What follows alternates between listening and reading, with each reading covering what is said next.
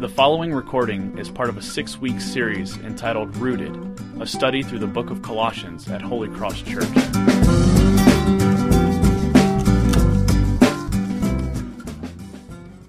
Well, we continue in our, our Rooted series tonight, and this week it's called um, Rooted, uh, the Truth of the Gospel. We are going to learn the importance of both nurturing our faith, faith as well as protecting it, and doing all that we can to protect our faith and the things that we believe in.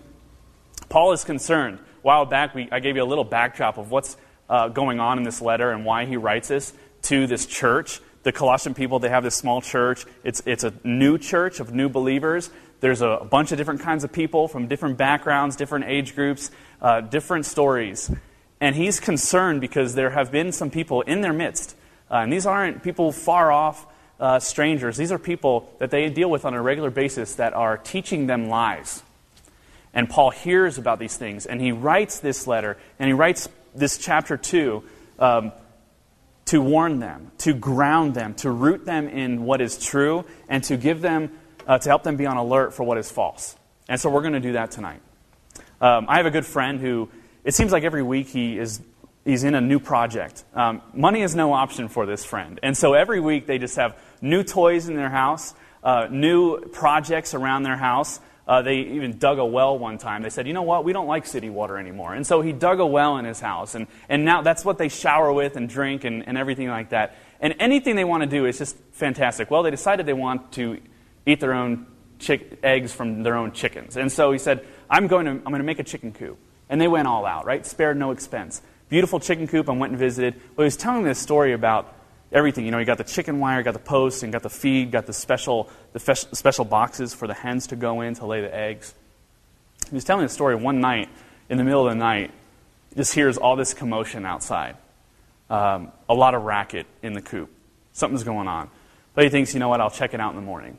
And so he goes out there in the morning to check out what was going on in the chicken coop. And he says it was a massacre. There were just like chicken bodies everywhere. Sorry, any little ones in here? Sorry, I don't mean to scare anybody, but chicken parts, chicken pieces, chicken bodies everywhere. Just a massacre. And there's this one hen that's alive. And it's just like pacing back and forth, like just like back and forth. And this chicken, this, this hen didn't lay another egg uh, since, and this was like a year ago. I mean, it's just terrified constantly and will not lay an egg. My friend, what he failed to do was he, he measured out everything and measured out the wire and everything he needed, spared no expense. But apparently, you're supposed to dig like a, you know, a foot or two under the ground and put the chicken wire underneath so that nothing comes in there. Well, there was this you know, bobcat that had been scoping out the, the chicken house, the hen house, for a long time, finally waited for the perfect time, got in there, and, and just made a bad day for, for everybody involved. Well, let's carry our analogy, if we can possibly do that, to our passage for tonight. There are two things important in this passage. One, there is a right way. There is a right way to believe. The Bible uses the word teaching or doctrine. And I don't want you to be scared by that word doctrine. Maybe you've heard that before. Maybe you've tried to, to keep a distance from, from that word or what it means. But there's nothing scary about that word doctrine. It simply is what does the Bible teach? What does it teach about any given subject? And Paul is writing to his, his friends and saying, I want you to believe in certain things that are true and sound and right. And the second thing, it's good for us to know what dangers are, there are out there to protect us from errors, to protect us from dangers.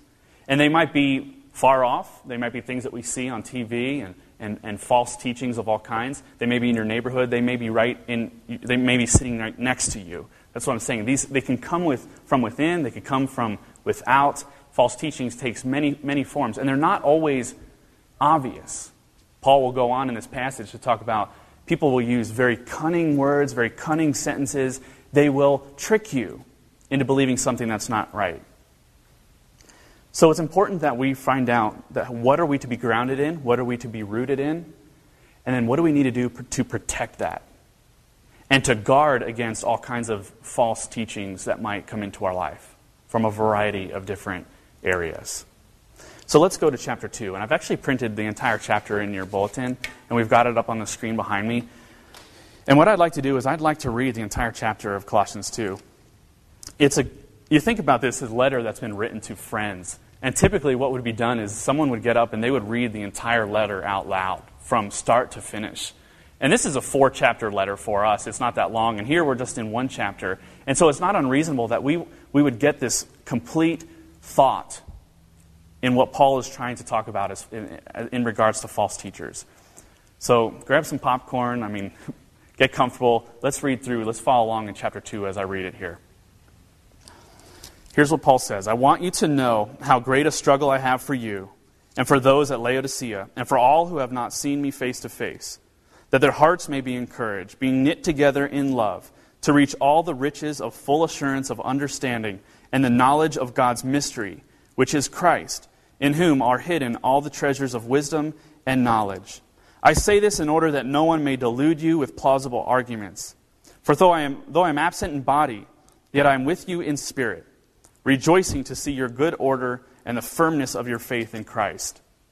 Therefore, as you received Christ Jesus the Lord, so walk in him, rooted and built up in him, and established in the faith, just as you were taught, abounding in thanksgiving.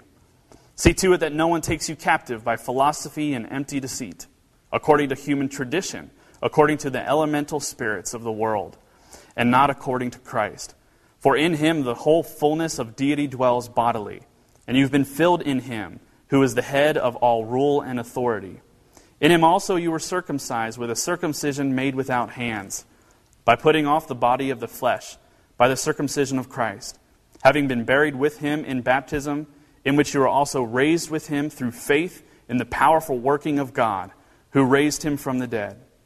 And you, who were dead in your trespasses and the uncircumcision of your flesh, God made alive together with him having forgiven us all our trespasses by canceling the record of debt that stood against us with its legal demands. This he set aside, nailing it to the cross. He disarmed the rulers and authorities and put them to open shame by triumphing over them in him. Therefore, let no one pass judgment on you in questions of food and drink, or with regards to a festival, or a new moon, or a Sabbath these are shadows of the things to come, but the substance belongs to Christ. Let no one disqualify you, insisting on asceticism and worship of angels, going on in detail about visions, puffed up with reason by his, his sensuous mind, and not holding fast to the head, from whom the whole body, nourished and knit together through its joints and ligaments, grows with a growth that is from God. If with Christ you died to the elemental spirits of the world, why, as if you were still alive in the world, do you submit to regulations? Do not handle, do not taste, do not touch, referring to things that, are, that all perish as they are used, according to human precepts and teachings. These have indeed an appearance of wisdom in promoting self made religion and asceticism and, and severity to the body, but they are of no value in stopping the indulgence of the flesh. Will you join me in prayer?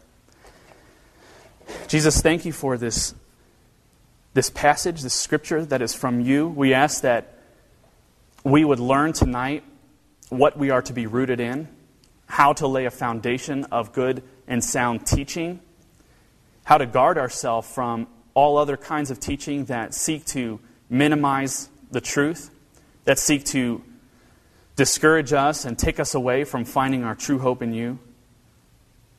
It's hard to even uncover all the false teachings there are. We may be believing some of them, we may be on the, on the hinge of believing some, we may be teaching some in our day to day life. Would you make it clear to us? Would you give us a clarity in our heart on what we are to believe? Help us to be rooted firmly in you. Help us not to compromise our beliefs by things that sound really good and things that look really good. Keep us from that temptation. In Jesus' name, amen. We'll see, we're going to answer three questions for tonight as we walk through this passage. One question is why is it important to know true doctrine? Why is it important to even know what is true? Second, what does it mean, or what, what do some of these false teachings look like? What do some of these false doctrines look like? We're going to expose some of them, uh, not exhaustively, but we'll talk a little bit about that. And, and thirdly, how do we guard our sense, ourselves against these false doctrines? Why does it matter to be grounded in, in, in faith, in, in, in a solid doctrine? Why does it even matter to know clearly what is right, what is wrong, what does the Bible talk about, what does it not talk about? How do we even sort through it? And so we're going to talk about that question first. Why does, why does it even matter? What's at stake? I guess is the question that I, that I want to, to answer tonight. Um, I understand we, we, have, we have a few different kinds of people here. Uh, we have some people who lead with, who follow with their heart, right? We, we engage with God or life or circumstances very emotionally. Um, you, are part of the experience. You feel a lot of things. If you were to explain to someone how you're doing, you talk a lot about how you're feeling.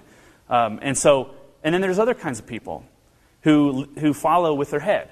So you might encounter the scriptures or life in general very analytically, very systematically, very matter of factly, very linearly. You, you, you look at things as if you black and white. What do I need to know, and how do I need to act, and let me know how to do it? And, and it's all it, it's so much in your head. And you love it. You love to study. You love to grow in your head. You love to learn new things. Someone says, How are you doing? You would just describe to them what you did that day. So maybe that's you. And then maybe there's a third kind of person that's maybe a combination of the two, or someone who's just absent of those two.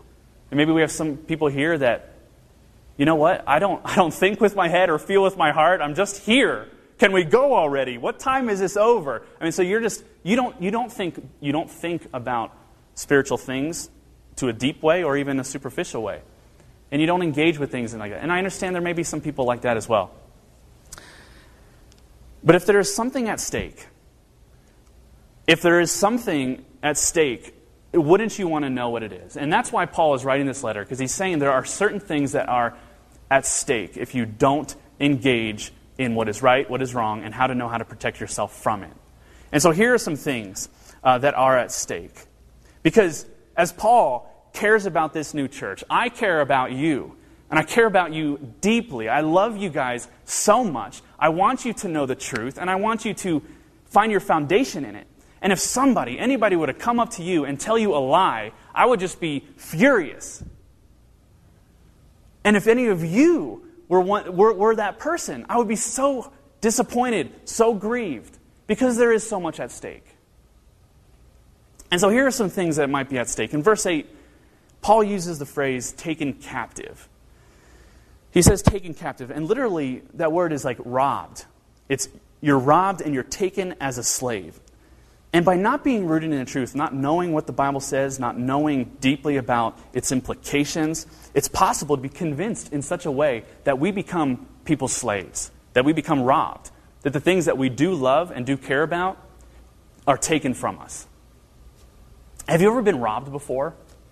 Raise your hand if you've ever been robbed. Have you ever had anything taken from you that didn't belong to that person? How awesome does that feel? How awesome does that feel? Wow, you know what? I didn't need that. No, how violating does that feel? Is there, how, how horrible does that feel? How vulnerable do you feel when you know that someone was in your house, your car, someone saw what you had and they took it, and now you don't have it anymore? I came home one time. Well, I, I came home many times, but one time in particular, I came home and our sliding glass door was in a million pieces. It's one of those tempered glass, and so if it breaks, it doesn't come off in shards. It comes off literally in probably a million pieces. And it's all over the floor. And there was just this I, I went from, from, you know, from, from really angry, or I went from confused to angry, you know, skip sad, and straight to just like really feeling really creeped out.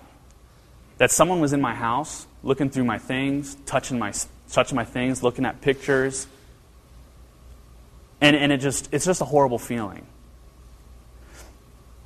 Paul is saying that if we are not grounded in Scripture, we, we become vulnerable to all different kinds of teaching. And it could literally, it could rob us of what is valuable to us. In verse, in verse 4, he uses the word delude, literally to intentionally cheat someone out of what they, what they want or what they desire or what belongs to them. And I imagine all of us here desire something, right? We desire some something. Um, let's talk about just in, in our relationship with God for, for a moment. You desire something. You desire to grow. You desire to become stronger as a Christian. You desire to be mature in your faith.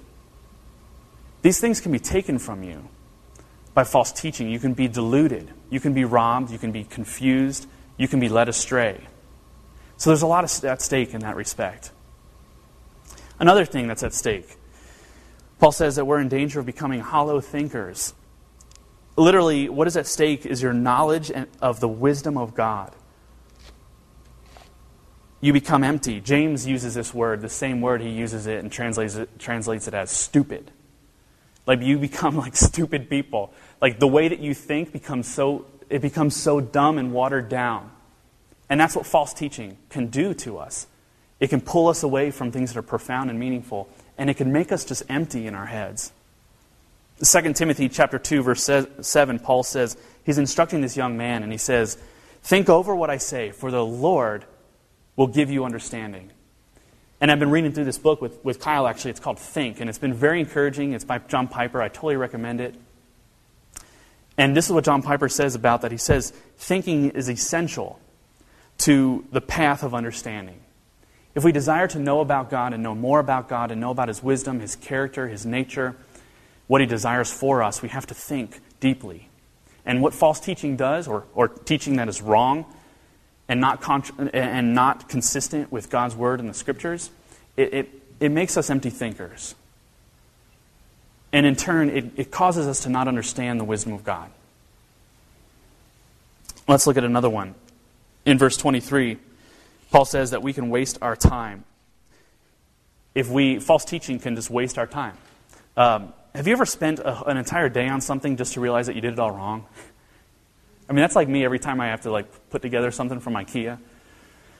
You know, I put it together and then I look on the ground and there's like a table leg. I was like, honey, we didn't get a three legged table. And then you got, and, and then because of the way it's set up and engineered, you, you can't just like fix it. You have to take everything apart and put it back together. Look at what Christ is building in our life and what we're desiring in our life as we grow in our relationship and fellowship with God and with others.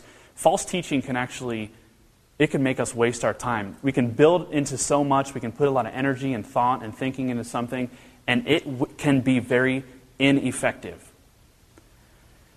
Isn't that discouraging? I mean, to think that, are you telling me that my that my time, that, that this has become fruitless in knowing God. And there's a, there's a part to this, another side of the coin, that, that God can restore and redeem even those times that, we, that were not effective, that what people mean for harm, God means for good.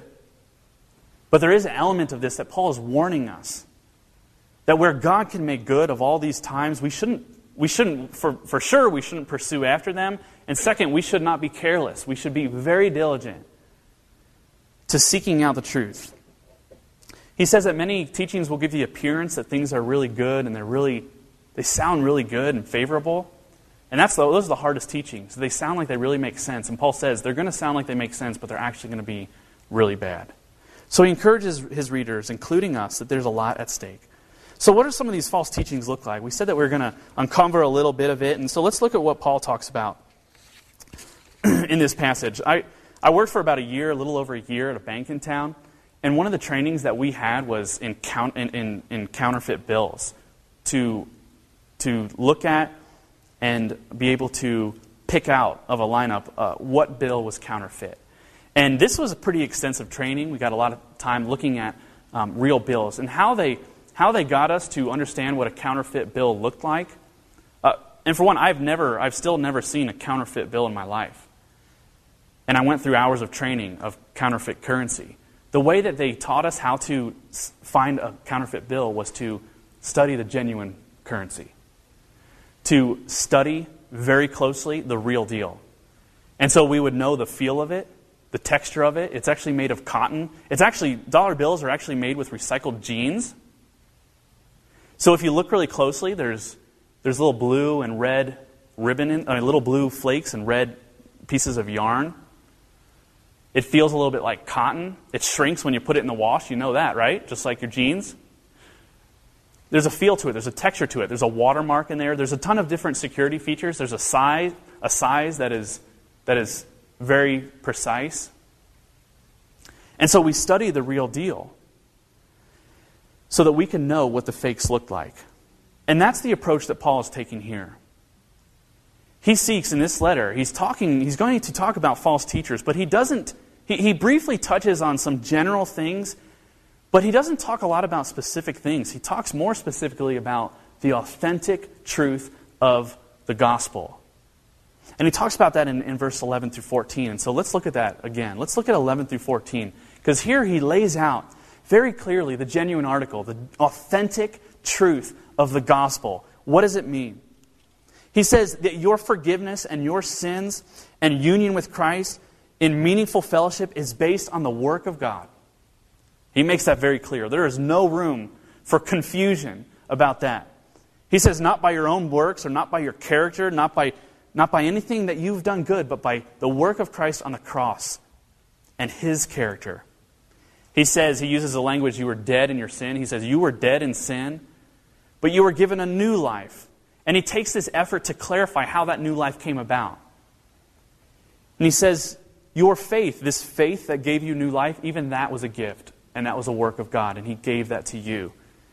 He forgave you sin, he forgave your sins. He says you had a record of sin. It's like God was literally writing down in a book a record of all of our sin. And it said what Christ did was he took that sin and he nailed it to the cross. And he canceled the debt that you owed God. He goes at great length to say it wasn't anything that you did, it wasn't by your work, even the faith that you've been that you have to believe has been given to you by God. It's a gift. So all this transformation that these people in the church are seeing, the transformation of their forgiveness of sins, their the gift of faith, the removal of shame and guilt, the new life and, and union and fellowship with God, all of those things is a work of God. And then Paul says, that's the genuine article. And he kind of wraps it up in a really nice package, and he says, anything that you hear contrary to that is a lie. We hear stuff like, we hear lies all day long, contrary to that teaching. And we'll get to that in a little bit, and talking about that. They're a lie and they're a danger to the heart of the gospel. And so tonight we want to be rooted in the truth of the gospel so that we can know God, that we, because there's a lot at stake. Think of those chickens. No. Now let's look at those, let's look at some of these false teachings, okay? Let's look at what he does talk about somewhat generally, and we'll talk a little bit about that. One, the first one that I looked at and I saw was man made teachings.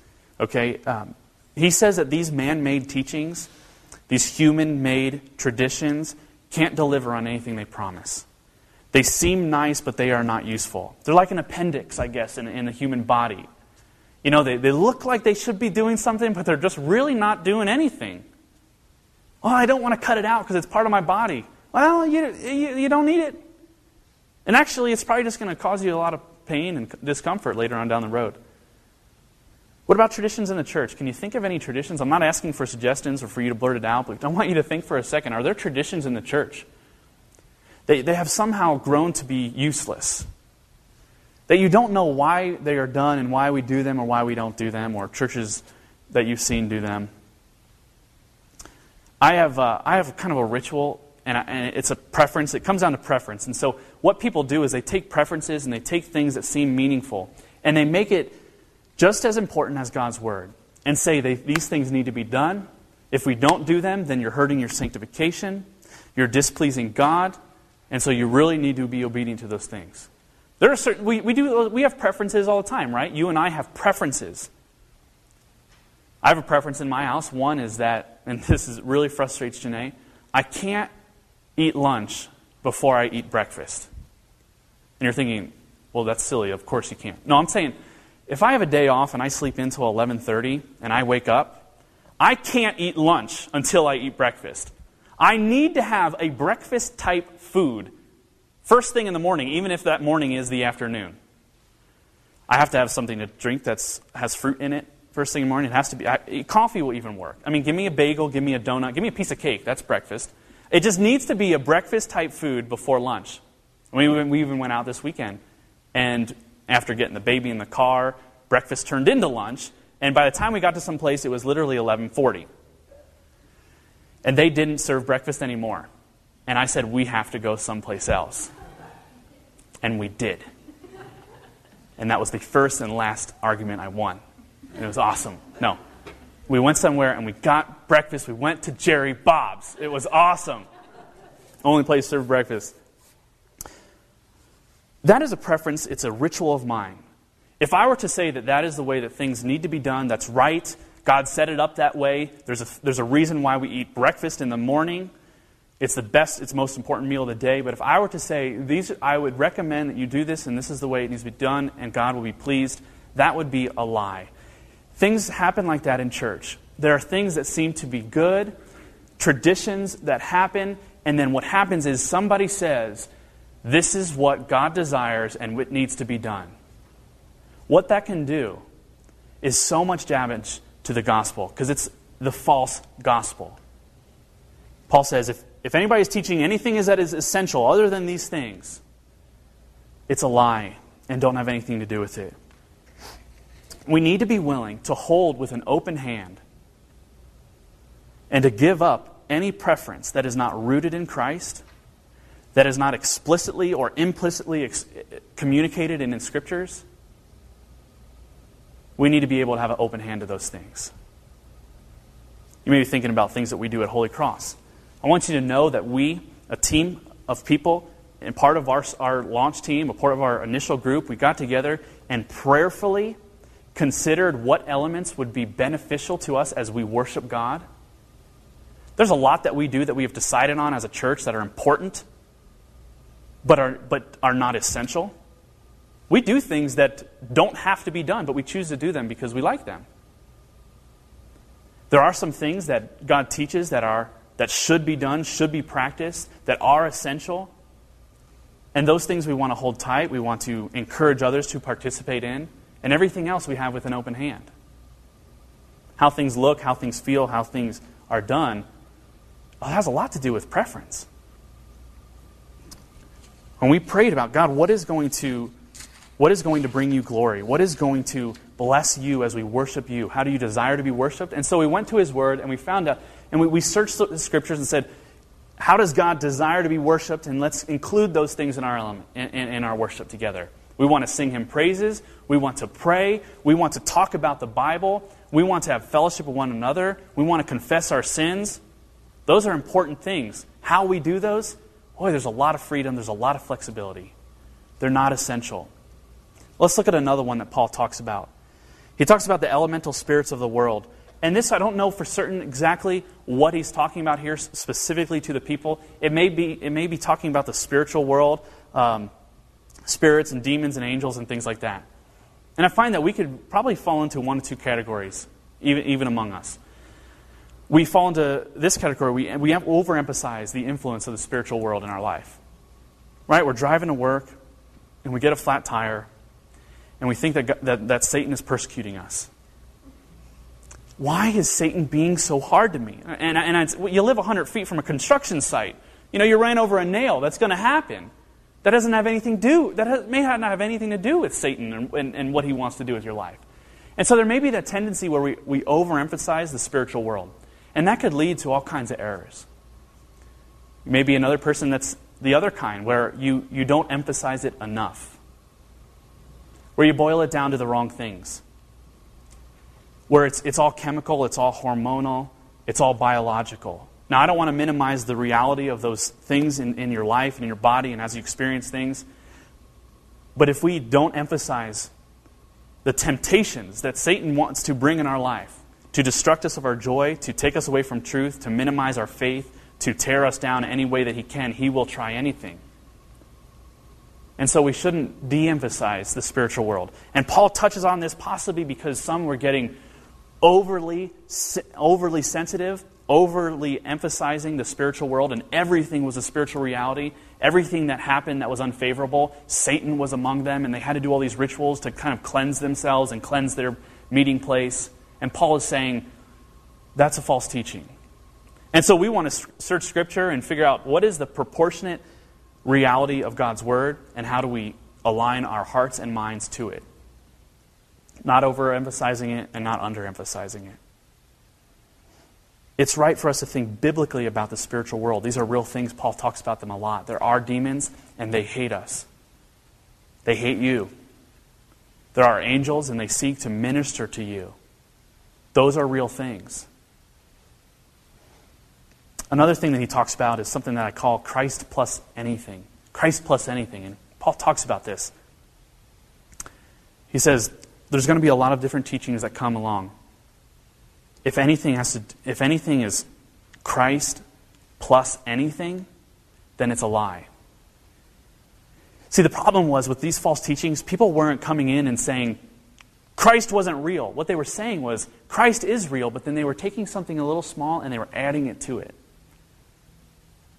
And saying, yes, the gospel and what Jesus said, those are real things. But if that's real, but look at what also is real, and let me put that on there. And so this whole package now is real.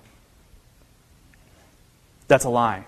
Here's a real conversation I had. I met with a friend, a great friend of mine growing up, continued to be friends for a while, um, and then just kind of lost contact, not for any real reason, but um, maybe 2,000 miles apart has something to do with that.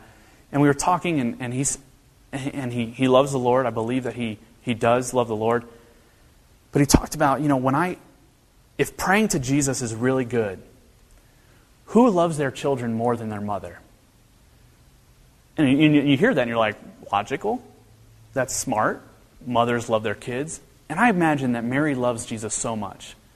And so instead of praying to Jesus, I'm going to pray to Mary. And she's going to tell her son the things that I need because she's a wonderful, nurturing mom. Like my mom loves me and wouldn't do anything to harm me, Mary wouldn't do anything to harm Jesus. And because she, she loves Jesus, she's going to bring this message to him. And so he would not pray to Jesus anymore. And he just prayed to Mary.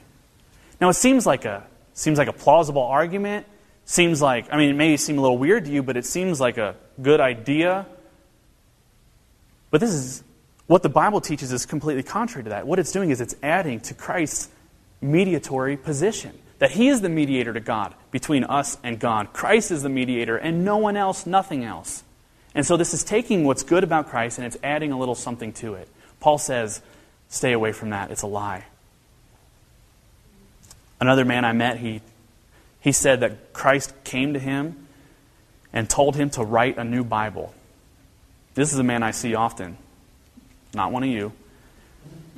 And he says, I, God, he came to me to write a new Bible. And, and, and not, not to contradict what's already been written, but to, to, to give another testimony, something better, something, something a little bit more drawn out and thought out for the contemporary world. And this is going to be used by the church one day. Any testimony other than Christ is a lie, it's false teaching. Even if it has some things in there that are good, that mean that are true things. These are meant to take us away from the truth of the gospel. Here's another real conversation. You may be thinking, who do you hang out with? Well, these are my friends. this lady came to me when this is when Facebook started to become really big. And she was on this quest to get as many people as she could to, to get on Facebook. Why? Because she read in the Bible that when Jesus returns, everyone will see him. And so she thought, what better way than to do it on Facebook? Because everybody's on Facebook now. And Jesus might come back to earth and, and, and put, an, put, an, put a status update that he's here. How are we going to know if we're not on Facebook? With a straight face, she was telling me these things. Now you're thinking, okay, now we're getting kind of ridiculous. But these are what people are thinking. What would you say to that person in love and in grace? Would you say, I'm just not going to hang out with you? But what, what would you tell them? How could you begin to love them and speak to the truth unless you know the truth yourself? Unless you know what God's Word says. The prosperity gospel says this that if we follow the teachings of Christ, we can expect good health, good wealth, happy life, good fortune. Seems like a great idea doesn't it? But it's just not true. And it distracts us from the truth of the gospel, from the gospel of grace in Christ. The scriptures teach nothing of, of, of any such teaching like the prosperity gospel. Can God bless people with financial gain? Absolutely. Because of their faith? Absolutely. But teaching this gospel is a distraction from the real gospel of grace that says, nothing but Christ. And in fact, the, te- the Bible, the teaching of the Bible kind of teaches contrary to that. That if you love Christ and have a strong faith, things are going to go really crummy for you at times. Things are going to be taken away from you. Things are going to hurt. Things are going to be painful. You're going to have disappointment. And so the, the, Jesus said to his best friends, said, if you love me, the world's going to hate you. The prosperity gospel says, if you love Jesus, then things will just keep getting better and better and better for you except for all the martyrs and all the people in Bosnia and all the people in Ethiopia and all the people that aren't in America, right? So it just does not does not work. Any kind of asceticism, he uses this word asceticism. This is like false humility. This is like going on and on about a lot of things that sound really good but don't really mean anything. Paul talks about this. They make no logical sense. They talk a lot, but they don't really say anything useful. Don't follow these people. These people that talk a lot and just talk, talk, talk about everything, but they don't really say anything meaningful, don't follow these people. You can be friends with them, you can love them, do not follow them. These people, what Paul is talking about is that with enough good living, with enough good acting, with enough good intention, you can attain a spiritual unity with God and favor with God and purity in your own life. If you just keep going and, and try hard enough, you will get there. Paul says, don't follow those kind of people. Because that's not true. It's not because of what you've done. We're coming up to a season here after Christmas and before Easter called Lent. Now, if you participate in Lent, go right ahead. If it's something that you really want to be a part of because it's encouraging to you and devotional to you and encourage your, your heart, go ahead and do that. If you believe that it gains you favor and love from God that's not the gospel. It does not make God love you more because you didn't drink caffeine for 40 days. It doesn't. It is absolutely of no value to your salvation. But if it's something that you enjoy doing because it's part of your devotional life and it's a way for you to focus on Christ and His sacrifice for you, go right ahead. There's a lot of things that we can do, right? that are like that. But know why you do it and the right reason. That's what Paul's talking about when he's talking about asceticism, when he's saying Christ plus anything else. These things seem like a good thing, but they are of zero value to your salvation and relationship with God. Zero value if you think that they will make God love you more. The truth of the gospel isn't hard to understand. The Bible lays it out very clear. He came, Jesus came, He died, He lived a perfect life, he, he did everything that we were supposed to do but couldn't do because of our sin. He rose again. He transforms us through the work of the Holy Spirit in our life. His power is in us, and those things are a gift. He forgives our sins, and those are not complicated things. The Bible is clear about those things. We can have clarity about what God desires and who He is and what He's done for us. Here's how Paul here's how Paul does uh, encourage us to guard our faith. And now let's get to that, that part we talked about. Okay, here's what the false teaching looks like. Here's what it's meant to do. Here's why we should be on guard. And then he does encourage us. Here's how you can be rooted in Christ and be firm in, in the teachings of Christ. And so let's look at that. Let's look at verse 6 again, kind of jumping back up to the top. Follow along there in verse 6. He says, Therefore, as you have received Christ Jesus the Lord, so walk in him, rooted and built up in him and established in the faith, just as you were taught, abounding in thanksgiving.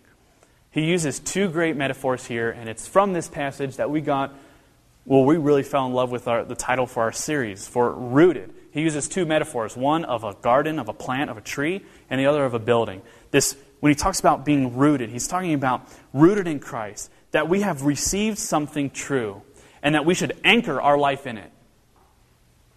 We've already been taught the love of God, the death, of his, the death and his resurrection of Christ for our sins, the transformation of faith in our life by the Holy Spirit, the hope of eternal life in Christ because he rose from the dead, and will come back and, and make us whole, make us mature. Root your whole life in those things. Anchor yourself in those things. Why would you even give an ear to anything that teaches anything contrary to that. And then here he says, we use what we've been given, and then he builds on the second metaphor. He says, built up in Christ. He's talking about a building, he's talking about a structure, he's talking about a castle, maybe. He's talking about something that you continue to add to on this firm foundation that is strong. And so this looks like applying this gospel of grace, applying the word of God, the things that are true. First, we know what they say, we are firm in them, we understand them, we seek to know them more. And then we take those things we know and we build a life out of it. We saturate our life in every area of our life with the gospel of grace and with the teachings of Christ. Our single life, we take our single life and we say, God, what does your word say about it? How can I build on my life so that I can glorify you and that you will, you will be glorified in all I do? How can I enjoy you in my single life? We look at our married life. We say, God, how can I apply the gospel of grace to my spouse? When he or she does things that, that really tempt me, that make me angry and frustrated? How can I build on what you've established? How can I build on that? Our passage goes on to say that because of receiving Christ by faith, our record of debt has been canceled. I love that. It's been canceled. Our record of debt has been canceled. So look at your life for a second. A life without the gospel is like a, a life of weights and measures. Your life is weighed. Everything that you've done, good and bad, everything is weighted, right? It's measured. So a life without Christ, without the gospel, all that you have is the good outweighing the bad. A life of the gospel takes away the weights and measures. It says that that record, that book, that big record of our sin has been canceled. And now we don't live based, based on weights and measures and doing good and not, not doing bad. But our life is now based on something different, and that's the gospel of grace in Jesus Christ. So Paul says to do this, stand firm. And that's my challenge to you to stand firm in the gospel of grace that has been preached to you in Christ's word, to pursue it diligently, to know what it says. When was the last time, and this isn't, this isn't a, uh, an indictment or a, something to make you feel shame, but when was the last time, I want you to think about this, that you had a, a quiet, restful time with God and His Word to seek Him out, to know Him, to know more about Him, with a motivation of, I want to know who you are. And then you gave time in order to do that. We should do that more and more. We should do that. We can't run out of times to do that. We can't do that enough. When I first met Jesus in, in college, my, after my freshman year at the U of A, I got like a 1.4 GPA that year. I wouldn't recommend that, but there was a lot going on in my life. Don't worry, I graduated with like a 2.4. It's awesome. There was a lot going on in my life where I just needed to soak up so much, and all I did, I skipped class and I just sat down and I said, I need to get to know who you are. We need to have that kind of hunger. And, and, and believe me, that, that hunger and thirst in my own life is not the same as it used to be.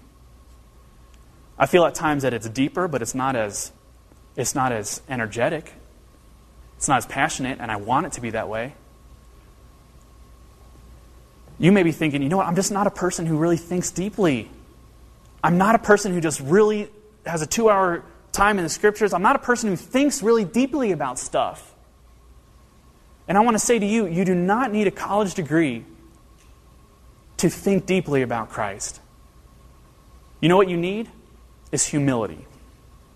What you need in order to know Christ in a deep way is not a very smart brain. What you need is humility and a desire to know, and a hunger and a thirst that can only be quenched by Christ. Some of you are very good at connecting, uh, of taking your heart and just immersing it with God's word and feeling and being passionate. And you might be, you might, you might have room to do a lot better with thinking soundly about what God's Word says. And I want to encourage you to do that. Some of you might be good at, at seeking God's Word, knowing what it says, and being very deep in it. You're the life of the party. You're very deep in God's Word. And you could do a lot better at having an affection for Christ, an affection for His Word. And so I think what we can learn is that we need to spend time with one another because we have a lot to learn from one another. God has gifted you in a certain way to think deeply, He's gifted you in a certain way to think emotionally, and we need to be encouraged by one another. There's room for us to be more affectionate and emotional, connecting with God's Word, and there's room for us to be a lot more profound in our thinking. And that's what Paul is wanting to encourage us to tonight. He encourages people to that. And as we do that, as we focus on that, we need to be alert. We need to be aware. Not from weird people outside, but people within the church that are teaching things that are false gospel. We need to love them, we need to call them out on it, and we need to preach the true, authentic gospel to them. We need to be collectively and individually good at tending to our chickens. Okay, I'm going back to that sad story. Tending to them, feeding them, feeding our hearts, enjoying that fellowship with God, and very good at protecting those chickens, protecting what God has given us, putting a stronghold around it and saying, This is what I know is true, and I'm going to guard it with my life. Let's do that. Let's pray together.